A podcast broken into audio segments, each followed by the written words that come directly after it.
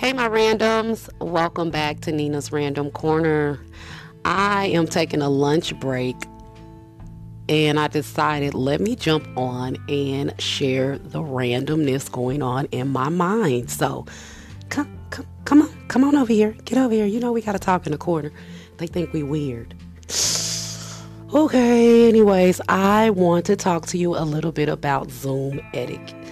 I feel like in today's climate, rather you're in school, rather you're at work, you have got to become acclimated with the functions on Zoom, right? So I wanted to take a random moment out of the random day and have a random conversation about some of y'all random slow people, right? It's disturbing how many people are technology um illiterate right and the scary part is it's a choice because there is no way we have been in this pandemic since March. So many of us have been working from home. We have been homeschooling or, you know, doing virtual learning.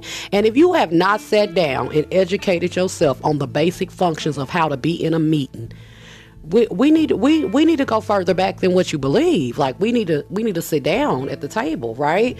Because there's nothing wrong with going on LinkedIn and learning some basic functions right?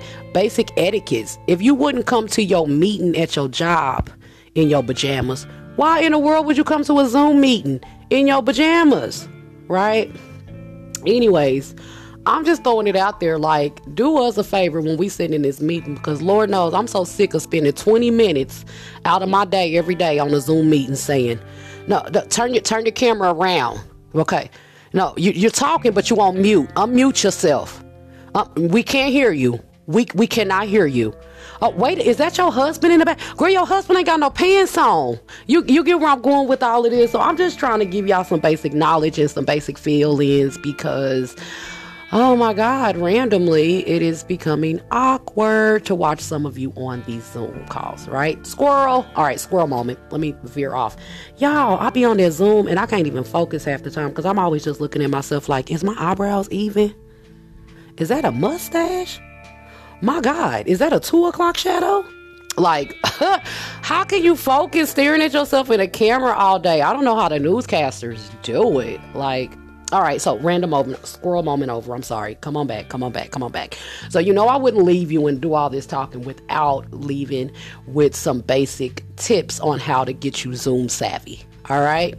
First thing first, the Zoom account is free, so download it, my people.